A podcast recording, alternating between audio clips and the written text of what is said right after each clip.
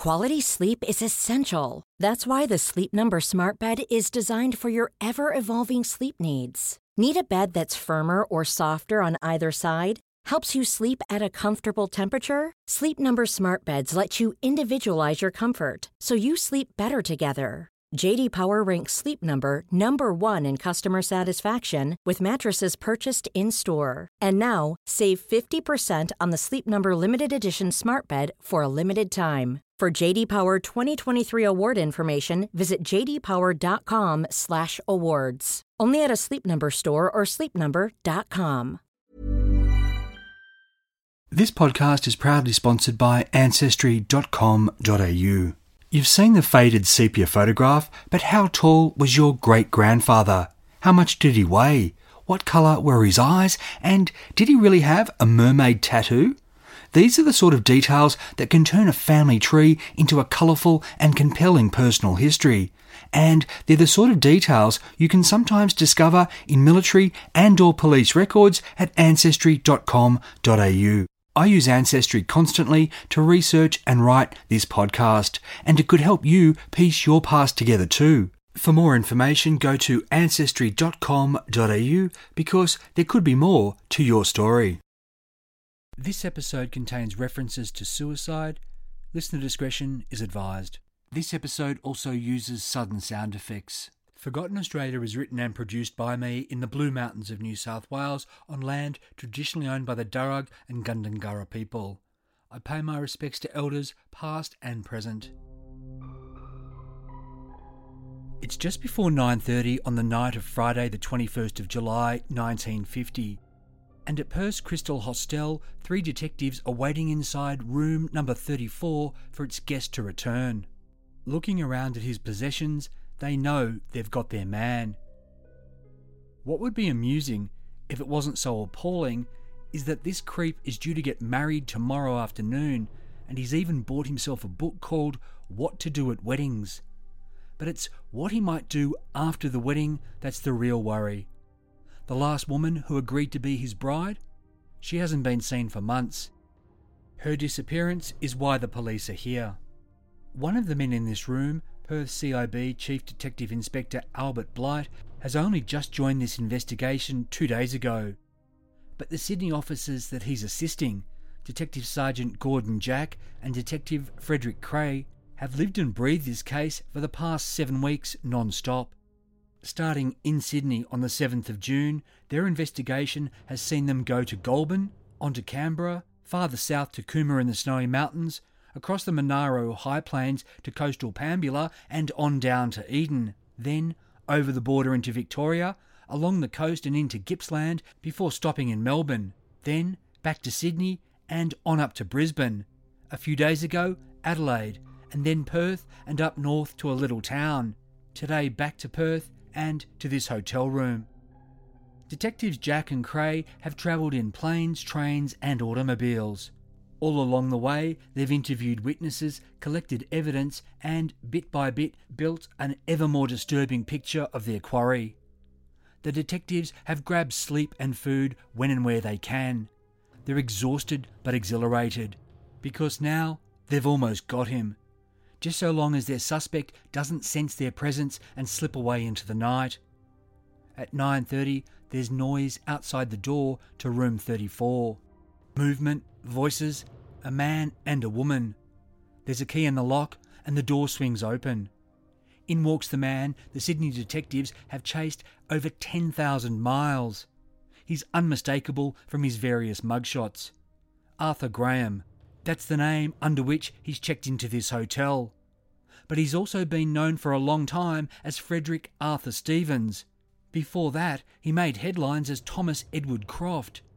Yet peel back the aliases, and he's really Lionel Charles Thomas. Detective Gordon Jack grabs Thomas by the arm, just in case he's got a gun. This isn't a bloke that you take chances with. Not with what he's suspected of doing in his long criminal career. I'm Michael Adams, and this is the first instalment in the four part Forgotten Australia episode The Terrible Mr. Thomas.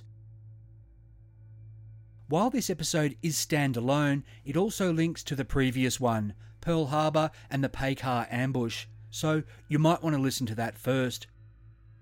Parts 2, 3, and 4 of this episode will be released in the next two weeks, but they're available now early and ad free to Apple subscribers and Patreon supporters. Links are in your show notes. Just a heads up, if you'd like to try the Apple offering of early ad free and bonus episodes, you can get a three day free trial. Cancel before it expires and you won't pay a cent.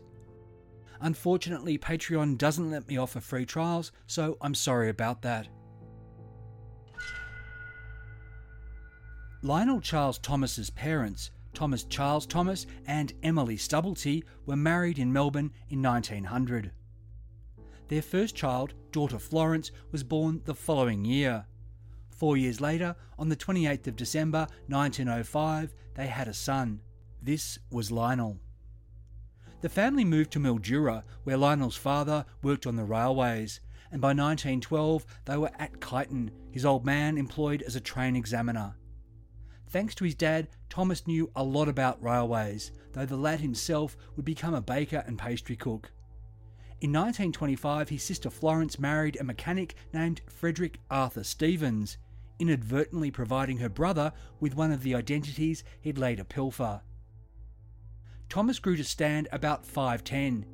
He was dark complexioned, with black hair he wore slicked down, and brown eyes under heavy brows. He wasn't especially handsome, he was the sort of man who grew into his looks as he got older.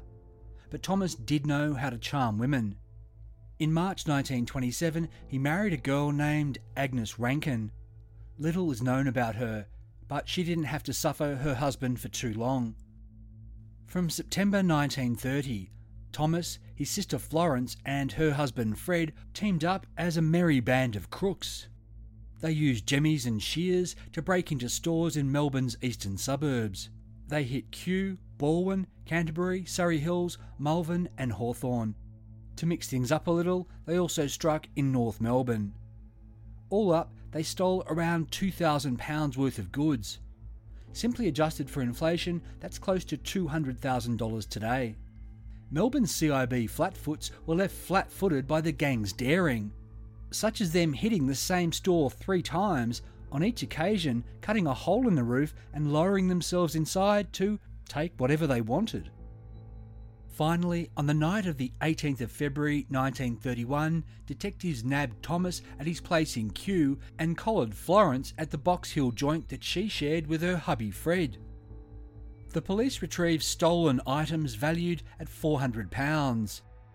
The Herald headline the next day read Brother and sister arrested. But while the detectives had snared the siblings, Fred was still in the wind. He'd been walking towards his Box Hill home as the raid was in progress. He'd realised the car outside belonged to the cops and he'd legged it. When Thomas and Florence faced their committal on the 12th of March, Camberwell Court looked a little bit like a store. Among the evidence laid out was a bath heater, cabinet wireless sets, tennis rackets, bicycle wheels, carpets, and hosiery. Even a few of those toy cars that little kids could sit in and pedal around. Brother, sister, and brother in law had stolen whatever wasn't nailed down. Thomas allegedly told the police how they'd worked he and Fred would steal a car, drive it to a store, break in, load up with loot, and then roar away. They'd later abandon the getaway vehicle, then they'd rinse and repeat. To the court, Florence wasn't some sort of bystander. She faced eight counts of breaking, entering, and stealing. Thomas and his sister both pleaded not guilty, and both were committed to stand trial.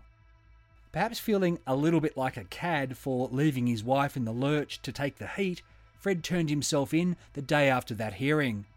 And after that, it seemed as though he and Thomas struck a deal with the cops and with the Crown. See, charges against Florence were dropped, while at their mid April trial, both men pleaded guilty. They got four years apiece in Pentridge for the break, enter, and stealing charges, and Fred scored an extra six months for larceny. Though Fred got more time, he was released first in mid April 1934. Thomas followed to freedom at the start of July that year. Three months later, almost to the day, Australia was appalled by a crime that would eventually be sheeted home to him. According to records at ancestry.com.au, Henry Thomas Norwood, known as Tom, was born to hotel keepers Sidney Norwood and Helena Dadswell in Deniliquin in New South Wales in May 1899. Growing up, Tom knew some tragedy. His younger sister, Helena, named for their mother, died when she was just 18 months old. Tom was then only seven, so he might not have fully comprehended the loss but that wouldn't have been the case in August 1915. The family was now living in Tarnagulla in Victoria when Sidney, the family's eldest boy, named for his father, was killed at the Battle of Lone Pine at Gallipoli. Each year after that, the family would mark the date with a notice in the Argus. Too young to enlist and go and fight like his brother, Tom joined the Victorian Railways in 1916. He worked his way up through the grades in far flung parts of the state. In June 1930, Tom married a nurse named Veronica Pickett. They had a daughter named Betty and took a house in Carnegie, eight miles southeast of Melbourne. But at the time, Tom was still working at Nar Nar Goon, some 40 miles farther out. In November 1933, the family had reason to celebrate. Tom had been promoted to assistant station master at Carnegie, just a mile's walk from where he lived with Veronica and Betty. More money and more convenience was certainly welcome as the Great Depression was still making things tough all over. On Monday, the 1st of October 1934, Tom took on even more responsibility. He was filling in as relieving station master while his boss took annual holidays. That also meant working nights, which was something he didn't usually do. Tom Norwood started at Carnegie Station at 5 that afternoon. Just after quarter past 10, he was at his desk in the station master's office, which was divided by a wooden partition into the bookings and parcel office, each having their own counter behind a metal security grill. Tom was counting the day's takings. Cash and coin totalled £137, which, adjusted for inflation, is about 15 grand. The total was far larger than usual that day because so many commuters had renewed their monthly tickets. Tom put the money into a leather cash bag. The satchel also contained the station master's loaded automatic pistol. This was to be for Tom's security when he took the bag out onto the platform so he could hand it to the guards on the cash train that was bound for Melbourne. This service was due at Carnegie at 10.55. Hearing someone enter the outer parcel office, Tom placed the bag on a ledge near the bookings counter and went to the grill to see how he could help. A tall man was there pointing a 32 caliber automatic pistol at him. The man wanted the cash bag. Likely, he told Tom to unlock the office door and let him in. That way, he could keep him covered with the pistol while he grabbed the bag. But in that split second, Tom turned and he ran. If he could get around the partition to the booking office phone, he'd be out of sight. The assistant station master stumbled around the partition and pulled the phone receiver from the wall. In a frenzy, the gunman now tried to bend back the metal grills at the booking and parcel windows. He couldn't do it. The cash bag was almost in reach, almost, but not quite. While the bandit had timed his robbery so that any noise would be covered by two trains that arrived and departed within three minutes of each other, the wounded station master had made it to the phone and was now calling for help. Panicked, the gunman ran from the station, sprinted down a pedestrian ramp, jumped over a fence, and hurried off into the night.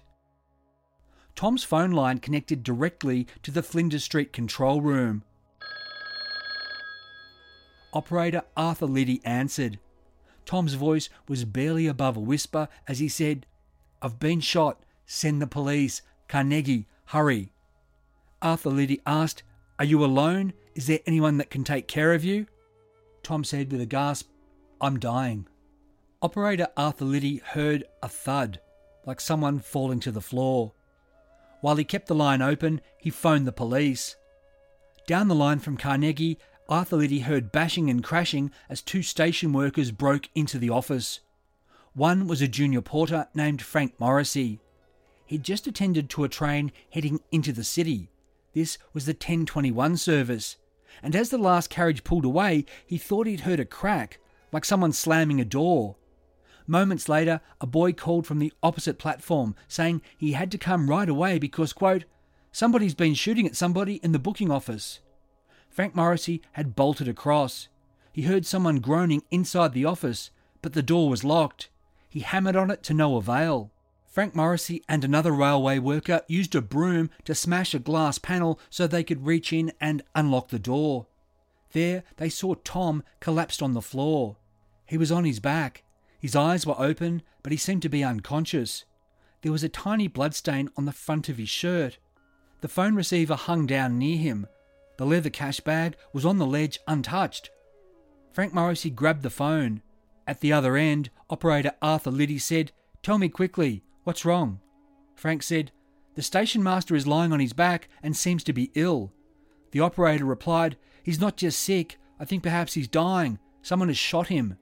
Frank Morrissey ran for a doctor, but by the time this medical man arrived, it was too late. The bullets had hit Tom in the upper part of his back, seven and a half inches apart. They'd pierced both of his lungs, and one bullet had grazed his heart. The blood on the front of his shirt was where one of the slugs was protruding from his chest. Tom had died from internal bleeding. Flinders Street phone operator Arthur Liddy would tell the Argus a few days later, quote, The sound of Mr. Norwood's dying voice has been a nightmare to me ever since I heard it. Police swarmed the scene and spread out. There were quite a few witnesses. Walter Strickland, an off duty porter, told police he'd seen a man hanging around the station before the shooting. He was tall, maybe 5'10, 5'11, and seemed to be watching the booking office and this man had also been staring at Walter. Walter said the fellow had been acting so suspiciously that he would have questioned him if he'd been in uniform. Instead, the off duty porter had gone home shortly before the crime, the man still loitering when he departed. A woman named Marie Considine told police she'd also seen this dark haired tall man. She'd noticed him because he didn't get out of her way when she passed through the ticket barrier. She thought he was rude.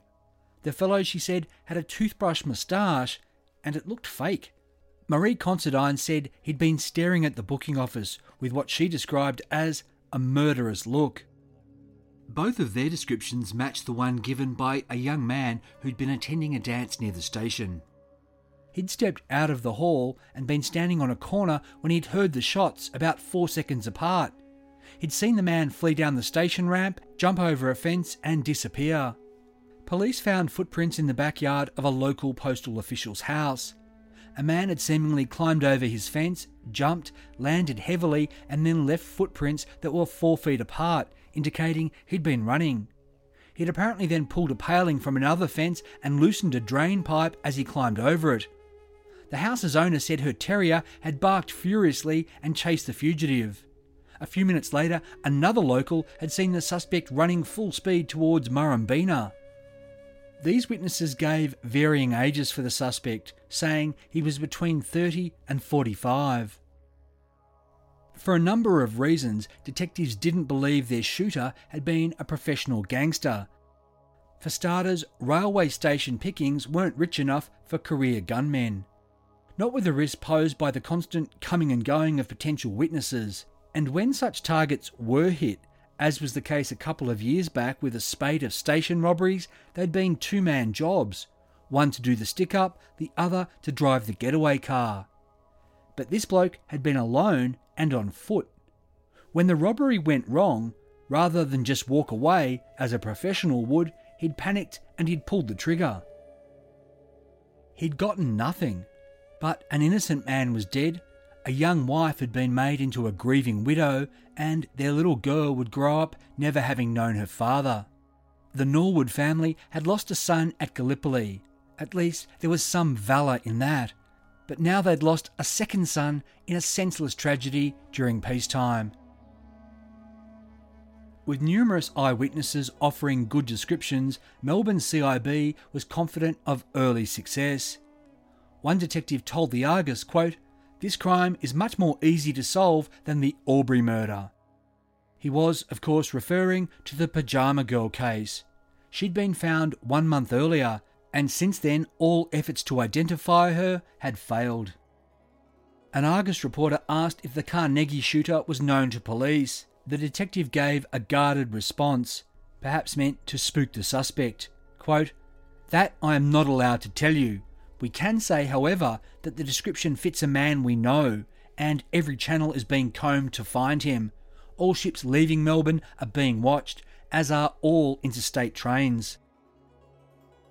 Whoever he was, the gunman had to go anywhere and do anything to avoid capture. Squizzy Taylor's mate, Angus Murray, had been hanged just for being an accomplice in the 1923 robbery shooting murder of a bank manager at Glenferrie railway station just a few stops up the line. If Tom Norwood's killer was caught, he stood an excellent chance of following Murray to the gallows. By the end of the week, Chief Commissioner of Police Major General Thomas Blamey said the Victorian government would not be offering a reward. Quote, it is customary to offer a reward in these cases only when all avenues of investigation open to the police have been explored and no results have been obtained. Two months later, in mid December, a £500 reward was offered. Melbourne CIB, for all their early confidence, had gotten nowhere in the manhunt for the murderer. So, had detectives looked at Lionel Charles Thomas? At the time of Tom Norwood's murder, he'd been out of Pentridge for three months. Thomas was just below the lower end of the age range given by witnesses. But he was a good match in terms of height, hair, and colouring. Thomas had also worked almost exclusively in the eastern suburbs. Thanks to his father's long career with the railways, he knew procedures in terms of takings being bigger on the first of the month. Timing the robbery to the arrival and departure of trains might also have suggested a familiarity with railway operations. Realistically, though, the description of the shooter tall, dark, 30 to 45 would have matched hundreds of crooks and any bandit with half a brain might suss out there was more money to be had on the first of the month and simply use the timetable to time his raid to train arrivals and departures. Besides, Thomas was a burglar, not a gunman. That might fit the profile of an amateur who'd panicked, but on the balance of things, Melbourne detectives had no real reason to suspect him. But what he'd do in the coming year might have made them take a closer look at him except Thomas would commit these crimes in another state under another name.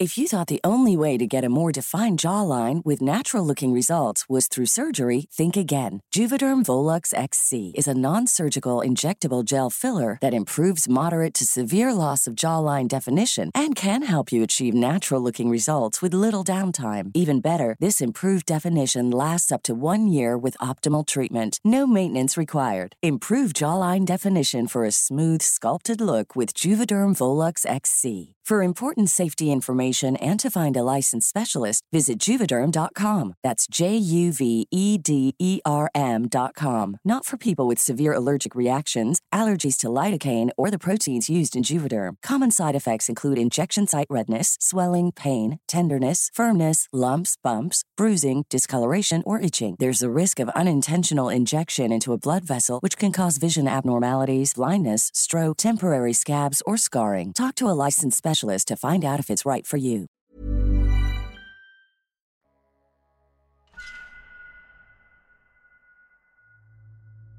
After Thomas got out of jail in Melbourne, he'd hooked up with a married woman named Muriel Croft. She'd married her husband, 21 year old waiter Thomas Edward Croft, in 1931. This was a year after he was convicted of a serious offence against a girl aged between 10 and 16. Thomas Croft, the creep, had gotten a six month sentence, but the judge had suspended this and put him on a two year good behaviour bond of £20. By 1934, Thomas and Muriel Croft were separated, and she'd taken up with the newly released Lionel Charles Thomas. They started to claim that they were married. Not just that, he took her husband's name, now calling himself Thomas Croft. Why do that? Likely because Muriel could give him papers that proved this identity. and further, Thomas Croft had only been given a rap over the knuckles for his sex offence. Otherwise, he was clean, whereas Lionel Charles Thomas was a recently released Pentridge jailbird. In any event, the newly minted Thomas Croft and his fake wife Muriel went up to Sydney. Cut to Friday, the 9th of November 1934. This was just five weeks after the shooting murder of Tom Norwood at Carnegie. In Darlinghurst in Sydney, around quarter to one in the afternoon, two men, George Oakman, aged 66, and Leslie Klein, 44, were carrying a bag of money, one handle each, as they walked along Oxford Street from the Bank of New South Wales. These two men worked as packers for Winns. Winns was a popular department store with a shop front on Oxford Street, and it also had a grand building set back on Liverpool Street, which pedestrians could reach by walking down a lane and descending a flight of stone steps. For the past half an hour or so, witnesses would say, two young women dressed in black had been loitering around this throughway. As the Winns men, George and Leslie, walked by Oxford Street's Exchange Hotel and entered the laneway, one of these girls gave a signal. That was when two attackers came up behind the Winns men and rubbed pepper into their eyes. George and Leslie reeled as one of their assailants grabbed the money bag. The bandits bolted down the laneway for the steps. Despite being temporarily blinded, the Winns men gave chase and called out for help the bad guys jumped into a stolen car they had parked near the bottom of the steps. Witnesses said the two girls piled into the back seat and ducked down. George Oakman reached the car and grabbed its bumper bar, excitedly trying to stop them from escaping. Leaning out, the driver told him to back off. When he didn't, the bandit fired a shot from a small revolver. Struck in the thigh near his groin, George fell to the ground. The driver burned off down the lane rounded the corner into Riley Street and was last seen heading for Oxford Street. Eyewitness Arthur Parsons told The Sun, quote, From the driver's seat, one of the bandits, with his hat pulled well over his eyes and shielding his face with his arm, called out something. The car had not started to move. Then there was a sudden report, and Oakman fell back on the road as the car sped away. I got to the poor fellow just as he fell and did what I could to help him until the ambulance came. Wireless police cars were on the scene within five minutes. The stolen getaway car was found abandoned in Darlinghurst soon afterwards. While this might have looked like a well planned professional job, the observations the bandits had made or the information they'd obtained was wrong. The crooks had been after the Winns payroll, but George and Leslie had just collected £20 in coins from the bank. This was quite literally the small change that Winns needed for that evening's late night shopping. The whole thing reeked of amateur hour. Carrying out the crime in broad daylight, they'd been seen by numerous witnesses. The gunman had panicked and shot a civilian. If any Melbourne detective had been there that day, the first thing he would have thought of was the Carnegie murder. And this could have ended up like that. George Oakman was rushed to hospital. He'd survive and recover, but that result was as much good luck as anything else. The reckless shooting could have severed his femoral artery and seen him bleed to death in minutes. Even a less serious gunshot wound could lead to infection that might be fatal in the days before antibiotics. George Oakman had been lucky not to be murdered. But whoever had shot him would be up for attempted murder. And in New South Wales in 1934, that came with a death sentence. Any man convicted would have to hope the New South Wales executive would commute his sentence to life in prison. What was frustrating was that George's vision had been so impaired by the pepper he hadn't actually seen who'd shot him. His colleague Leslie, meanwhile, also had eyes full of irritant, and he thought it had been a man and a figure dressed as a woman who'd committed the robbery. He too wasn't able to say who'd done the shooting but other eyewitnesses gave their exciting and terrifying stories to the newspapers. Some said it had been two men and two female accomplices. But the CIB was soon to announce there hadn't been any women involved. Witnesses had been wrong about them getting into the car. The girls in question were just known to hang around this spot, implying that they were prostitutes. Certainly, in the heat of the moment, with men running, victims yelling, pedestrians scattering, a shot fired, a car roaring off, it's possible that frightened people would get it wrong. But George Gidney, a Winns employee, sounded pretty definite. He'd noticed the girls hanging around, and surely if they were regulars, he would have recognised them as such. Instead, he heard one say to the other, We'll wait another five minutes. Before that time was up, George and Leslie were attacked, and George Gidney saw those two girls jump into the car. The Sun reported that other witnesses had seen the same thing. No description of the male attackers was issued at this time. The culprits weren't caught, and the crime was soon forgotten. At least, until the sequel. On the morning of Wednesday, the 7th of August 1935, in busy Kirketon Road, Darlinghurst, just off William Street, and less than half a mile from where the Winns job went down, a couple of men were going about a business deal. John Wilson, an elderly man who'd been unemployed for two years, was about to buy two Ford motor cars using his life savings.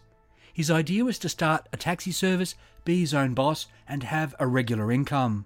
Mr. Wilson was purchasing these vehicles via Kenneth O'Connell. He was a 30 year old garage proprietor who also ran a hire car business. O'Connell had contracts with government departments, and one of his vehicles had last year been used as the pilot car during Prince Henry's Sydney tour. O'Connell's cars were also used in a lot of payroll deliveries. Another feather in his cap was that he was an agent for a city car dealership, and it was in this capacity that he'd organised the deal that had seen Mr. Wilson buy the two Fords. That morning, O'Connell was picked up by Mr. and Mrs. Wilson, and at O'Connell's suggestion, they parked their car in Kirketon Road. Leaving Mrs. Wilson in the vehicle, the two men went to a William Street bank where O'Connell had placed Mr. Wilson's money overnight for safekeeping. Picking up the cash, £690 in total, they started walking back to the car. O'Connell was carrying the bag as they headed along Kirketon Road. Suddenly, a tall, dark haired young man jumped up from behind a bumper and flung pepper at them. He snatched the bag from O'Connell, but Mr. Wilson's spectacles had stopped him from being temporarily blinded. When he tried to grab the bandit, the man punched him in the face, knocking out three of Mr. Wilson's teeth and sending his glasses flying to shatter on the road. The robber took off. Despite his injuries and shock, Mr. Wilson gave chase. The bandit sprinted up Kirketon Road, raced around a corner, climbed a high fence, and disappeared into a paddock. As had been the case in last year's pepper robbery, it was initially reported the man had two female accomplices. About 20 minutes before the attack, these women had been seen casing the escape route and the fence. But it soon seemed apparent the bandit had more help than that. How had he known about this private deal? Even more suspicious, why hadn't Kenneth O'Connell actually been hit by the pepper? When police arrived, they found there was none on his skin, in his hair, or on his clothes. Given this, why had he let go of the bag immediately? Mr. Wilson would say he'd actually seemed to hold it out for the man to take. And why hadn't O'Connell given chase? Why had he insisted on going to that particular bank and parking in that particular spot on Kirketon Road? Mr. Wilson had a bank almost right next to his house, which they could have used to keep the money safe overnight. Detective John Swasbrick put all of these questions to Kenneth O'Connell. Unable to answer them satisfactorily, he was arrested and charged with conspiring in the robbery. According to Detective Swasbrick, O'Connell had said, quote, I can see I've been a fool to have been mixed up in this. Asked if he'd name his accomplices, he replied, No, I'll have to take what's coming myself. But Kenneth O'Connell wasn't going to face the music alone. That was because Sydney CIB had their sights on Thomas Edward Croft, alias Lionel Charles Thomas. His 1931 Pentridge mugshot and description were circulated to all states and printed in the relevant police gazettes. In this notice, it said a warrant for his arrest had already been issued for the 24th of July theft of a Ford from Double Bay but he was now also wanted in connection with the John Wilson robbery. Questioned about this accomplice, Kenneth O'Connell denied knowing Thomas Croft. On the 28th of August, a detective Richards confronted Thomas in Darlinghurst. The suspect tried to run. When this officer said, hands up, Thomas allegedly dropped a hand and reached for his hip pocket. But he thought better of it. Thomas was arrested and he was found in possession of an unlicensed pistol that had a bullet in the chamber and a fully loaded magazine. Additionally, at this time, Kenneth's wife, Muriel O'Connell, was arrested for being in on the robbery. Like her husband, she denied knowing Thomas Croft. Meanwhile, Thomas Croft's fake wife, Muriel Croft, was also under suspicion as being an accomplice. When Thomas was brought into Sydney Central Police Station, he supposedly confessed to committing this pepper robbery. He allegedly identified O'Connell as the man who'd put him up to the job. At the committal hearing in early September, victim John Wilson said that O'Connell had seemed to steer him towards the Kirketon Road ambush spot. He said his attacker was 5'10 or 5'11, but that he didn't get a look at his face. He'd smelt Pepper, seen the man take the bag from O'Connell, tuck it under his arm, and run. Mr. Wilson said he'd chased him for six or seven hundred yards before the bandit escaped over a fence. With this victim unable to identify his assailant, the case was going to depend on Thomas's alleged confession. His statement had included, quote, I stepped in front of the old fellow, threw the pepper into his face, and pushed him on the face. O'Connell held the bag out, and I took it off him and ran up the lane. I jumped the fence with the bag and went into town. O'Connell's undeniable association with Mr. Wilson and his suspicious behaviour made it seem like the charges were going to stick. But the charges against his wife Muriel O'Connell were dropped. This was because the prosecution believed no jury would convict solely on Thomas implicating her. At the committal, Muriel Croft also gave evidence. She said that she and Thomas had arrived from Victoria on the 8th of July 1935. They'd gone to live at Helensburgh. Mr. and Mrs. O'Connell had stayed with them there. Muriel was asked, Is this man in court named Croft or Crofts? Muriel said no, and told the court he'd adopted that name at her suggestion.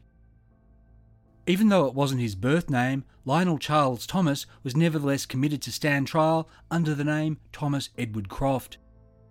Kenneth O'Connell would face the same robbery and assault charges. When the trial began at the end of October, both men pleaded not guilty. Now, they both said that they didn't know each other. How was that possible given Thomas's statement? Well, his barrister, the legendary defence counsel Phil Roach, who'd represented half of Sydney's crims, objected to the admissibility of Thomas's confession, saying it had been obtained by inducement. This was argued in court before the jury took their seats.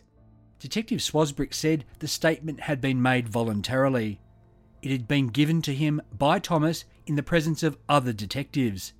But he admitted it had also been made in the presence of Muriel Croft.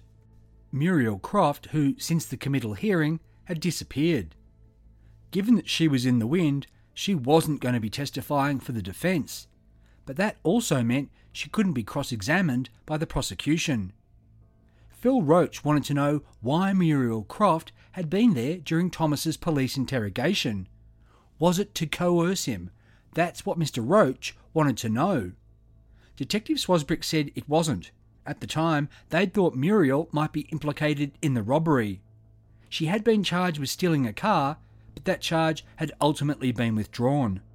Detective Swasbrick denied that Thomas had been offered a deal, make a statement, and they dropped the car theft charge against Muriel. Yet it was undoubtedly strange she'd been in the room.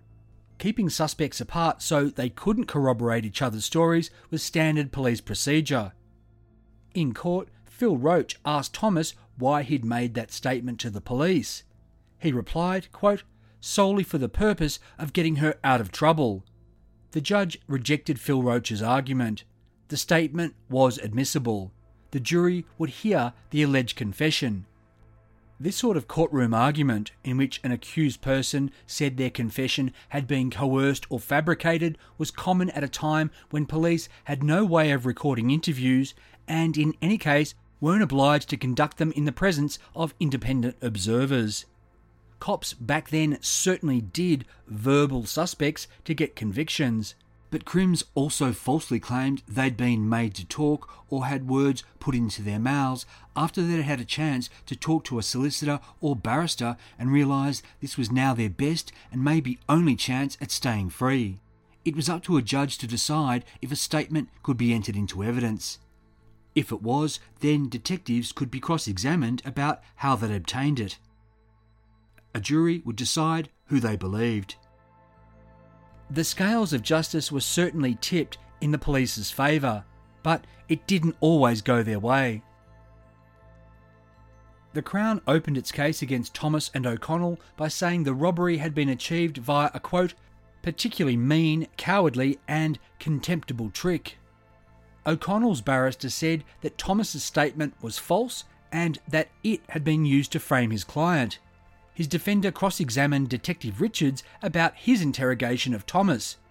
Had the officer given the accused details of the case when he was arrested? The detective admitted he had. As the Sun paraphrased, quote, it had not occurred to him that it could be pieced together and made into a story against an innocent man. O'Connell's barrister put it to Detective Richards that by supplying this information to Thomas, quote, you told him the story which he could use if he wanted to get a lady out of trouble. Don't you think it was an extremely dangerous thing to do? Detective Richards answered, Yes. O'Connell gave an unsworn statement from the dock to deny any conspiracy with Thomas. As he wasn't on the stand under oath, he couldn't be cross examined. But he claimed he didn't even know the man. O'Connell said that the bandit who attacked John Wilson had attacked him too, and he'd been treated in jail for a head injury. O'Connell said he was a successful businessman who intended to honour the car deal. He was financially sound and he'd had no need to rob anyone. Thomas also made an unsworn statement from the dock. He said his real name was Lionel Charles Thomas. He didn't know anything about the crime except for what had been in the newspapers and of course what the police had fed him for the statement that he made so that Muriel Croft could be turned loose. Thomas said he'd been at home at Helensburgh at the time of the robbery. He also denied he'd reached for a gun when Detective Richards told him to stick up his hands. With all the evidence heard, there came a shock development. The Crown prosecutor had heard from several police that they'd seen Phil Roach and his law clerk talking with one of the jury members on their way into court. Checks into this juryman's background showed he had 15 convictions. Five were between 1927 and 1929, and the last of these was attempted theft. The worry was the fix was in. Phil Roach vehemently denied knowing the juryman or speaking to him. His clerk said the same thing. Mr. Roach said the police had a grudge against him the juryman insisted on giving evidence. He told the judge he'd been on the straight and narrow for these past six years. He was now a businessman. He'd been summoned for jury duty in the usual fashion. He hadn't wanted to do it, but had been afraid he'd risk contempt if he tried to get out of it. The judge said he didn't believe that Phil Roach and his clerk had acted improperly. But even if the juryman was squeaky clean these days, that was beside the point a convicted felon couldn't sit in judgment of other people in court. The judge had no choice but to declare a mistrial. Was the convicted juryman being exposed just a coincidence? Or had Phil Roach, who knew more crims than just about anyone else in Sydney, recognised him as a former crook and kept this information up his sleeve, knowing that if he said as much as g'day to the man, in front of the right people, it'd trigger an investigation and a mistrial. It's not possible to know.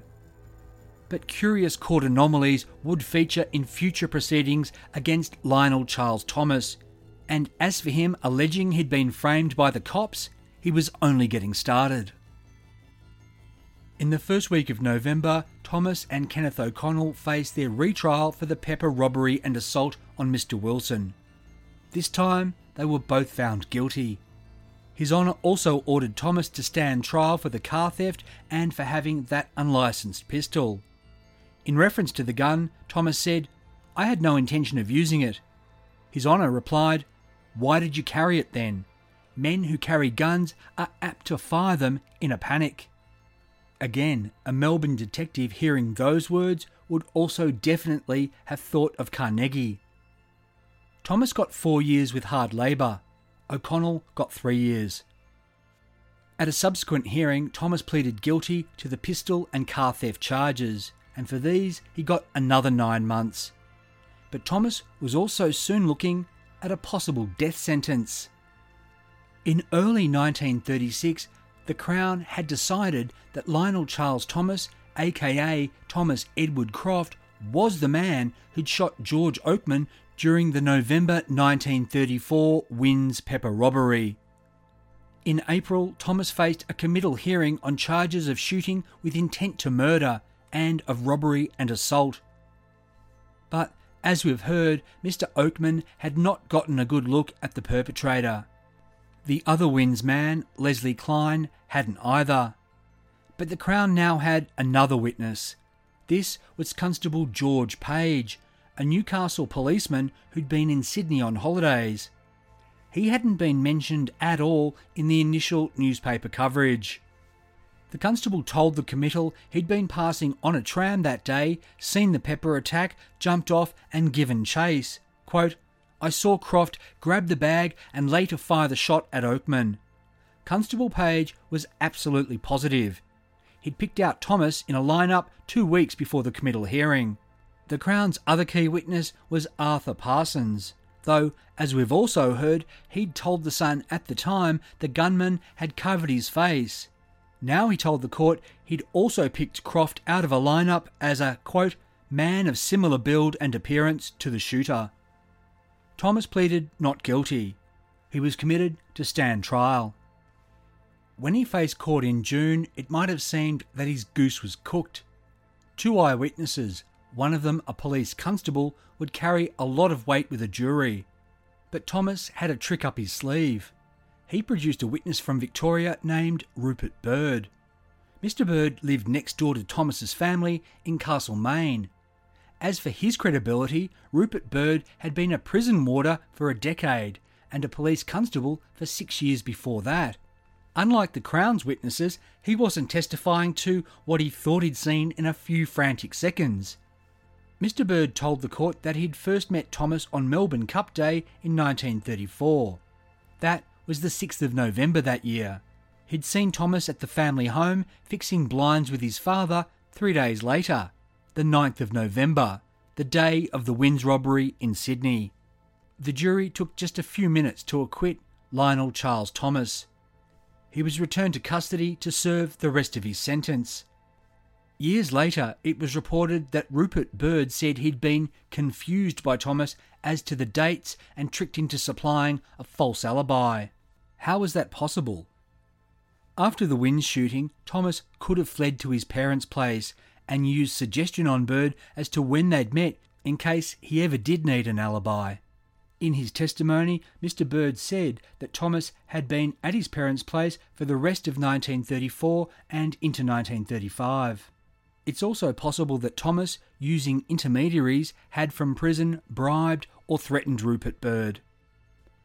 Whatever he'd done, it had worked.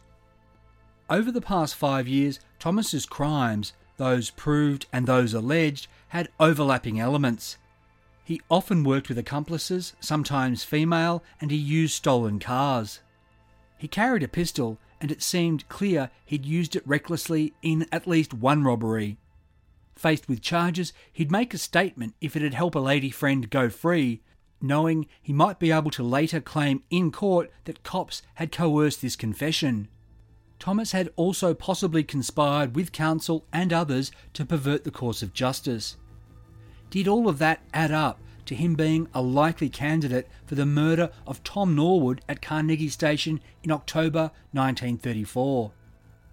The fact that he changed his name, left Melbourne, and five weeks later in Sydney almost certainly shot a resisting victim in a panic during an ill conceived robbery did make him seem like the sort of fellow who could commit such a callous crime. Thomas appears to have been released from jail in New South Wales around the start of 1939. He headed back to Victoria. His former partner in crime, Kenneth O'Connell, was also free, and living in Melbourne. There, he sought out the CIB's Detective McGuffey, who'd been in charge of the Carnegie murder investigation. O'Connell, who at his trial had denied knowing Thomas, now had a very different story. He said he'd first met him in Sydney in October 1934. They'd come into closer contact from February 1935 when Thomas became a regular hire car customer. Thomas had big criminal plans. Knowing O'Connell hired vehicles out for payroll runs, he wanted to use this information to rob one. When O'Connell said it was a no go because paymasters were protected by armed escorts, Thomas had said he'd be armed too, and he could take care of any guard. O'Connell said he didn't want anything to do with robbery using guns. Thomas said it was the only way to do it, and no one would get hurt if they were smart and handed over the money. But then Thomas had gone on at length about this time it hadn't worked out that way. Down in Melbourne, he'd had to shoot a stupid station master who'd gone for the phone. Thomas said it was either him or me. He said a lot more too that implicated him beyond doubt in the cold blooded Carnegie murder. By saying this to Detective McGuffey, O'Connell was making a serious allegation. The officer only needed to make a few inquiries about Lionel Charles Thomas, aka Thomas Edward Croft, to see he had form. Yet, why hadn't O'Connell said anything about this at the time? He surely could have traded this information when facing the charges of conspiring with Thomas to rob and assault John Wilson in Darlinghurst in 1935. Except back then his defence had been he was totally innocent and he didn't even know Thomas. So, telling the cops or the Crown that Thomas had confided to him about a murder in Victoria would have nullified that defence entirely. It might have been even more of a risk if Thomas was suspected of having shot and wounded a man in a similar robbery in Sydney while with a still unidentified male accomplice. By admitting he knew Thomas, O'Connell might have been dobbing himself in for that crime too. Further, it would also have been a gamble because the Sydney CIB simply might not have believed him. Even if they did, there was no guarantee that it would help his situation.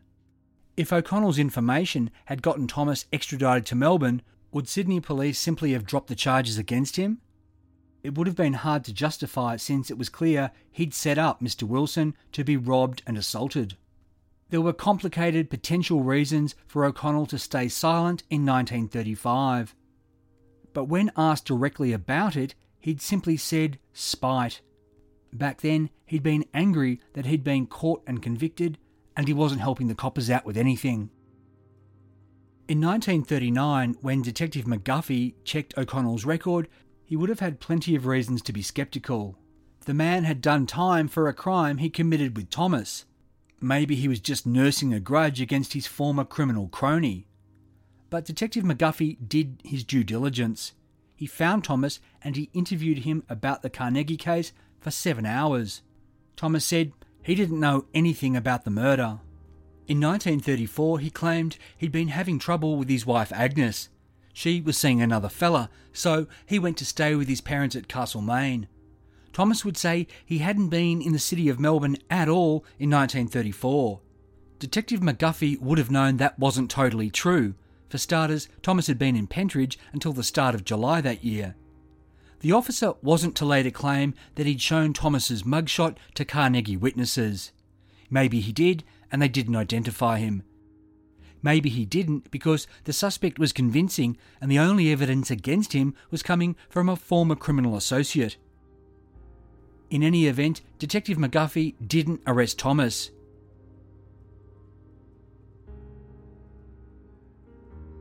Not that Lionel Charles Thomas was keeping his nose clean. In July 1939, someone broke into the Fryerstown post office and store near Castlemaine.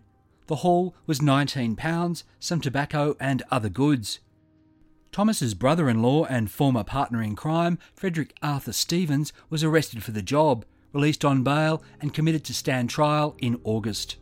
Of course, given they'd worked together on such B&Es back in the day, suspicion likely also fell on Thomas.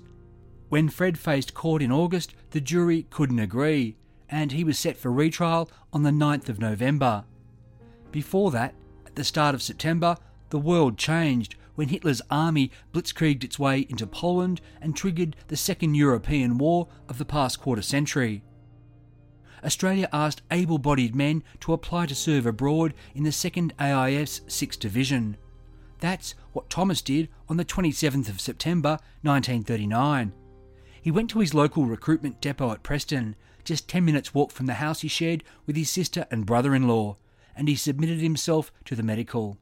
Was Thomas patriotically stirred to fight the Germans and make the world safe for democracy? Maybe. But maybe he saw military service as preferable to going to jail for the Castlemaine B&E and undergoing any further uncomfortable interrogations about the murdered station master. Friday, the 20th of October 1939, was a big day for Victoria. This was the start of the call up for men who'd volunteered and been approved fit for service. Recruiting depots were set up at 26 drill halls across Melbourne and the countryside. Each day, each centre was to take 20 men, a total of 520 statewide, until Victoria's initial quota of 3,000 was met. Thomas was in the first intake, fronting up again to the Preston Drill Hall. He took the oath, swearing to serve the King in the military forces of the Commonwealth of Australia until the cessation of the present war, and for 12 months after that. That done, Thomas and the other 19 Preston recruits were off to their quarters at the Melbourne Showgrounds. There, they and 500 other men were issued their kits.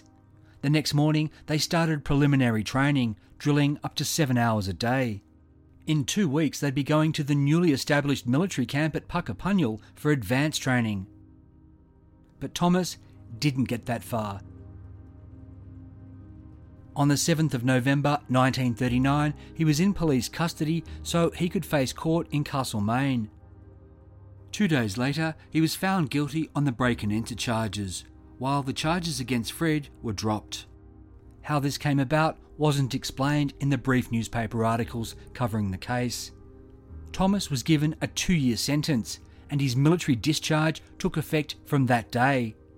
So Thomas was back in uniform, prison uniform, in Pentridge.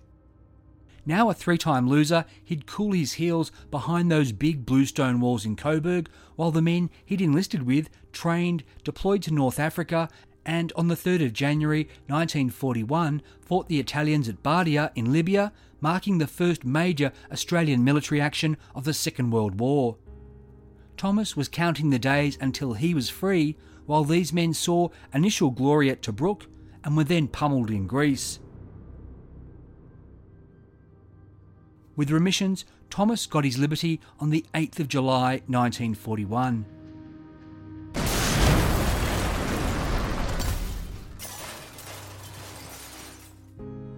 Five months later to the day, as Australia was reeling from the breaking news that American Pearl Harbor and British Malaya were under Japanese attack, someone blew up the rail pay car at Yanderra, southwest of Sydney.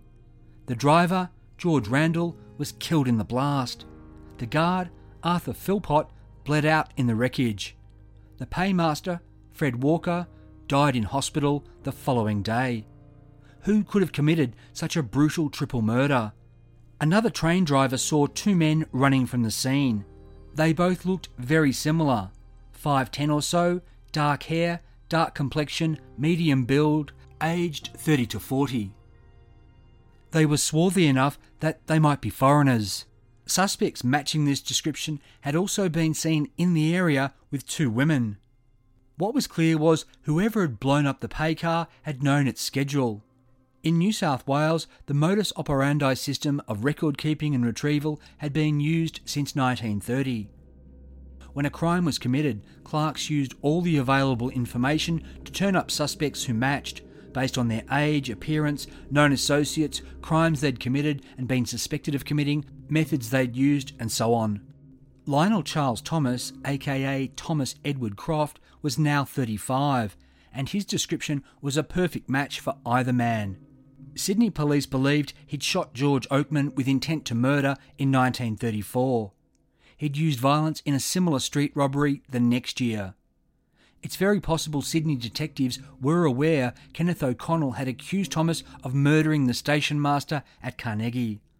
They certainly knew he worked with accomplices and that this had included women. Possibly, Sydney police were also aware his father was a veteran railwayman. Thomas probably wasn't immediately the prime suspect in the Yanderra Paycar massacre, but Sydney detectives who'd go to extraordinary lengths in the scope of their interviews in this case would almost certainly have wanted to talk to him. All they had to do was find him. How hard was that going to be?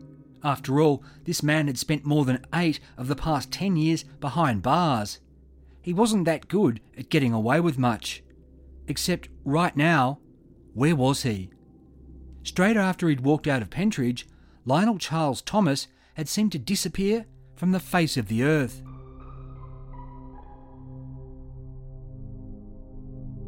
I'm Michael Adams, and you've been listening to part one of the four part Forgotten Australia episode, The Terrible Mr. Thomas. Part two will be released very soon to general podcast platforms, but the second, third, and fourth instalments are all available now, early and ad free, for Apple subscribers and Patreon supporters. If you use Apple, you can get a three day free trial and get access to the rest of this episode. Cancel if you like, or continue to subscribe to get other bonus episodes and every episode early and ad free. As always, thanks for listening and thanks for supporting.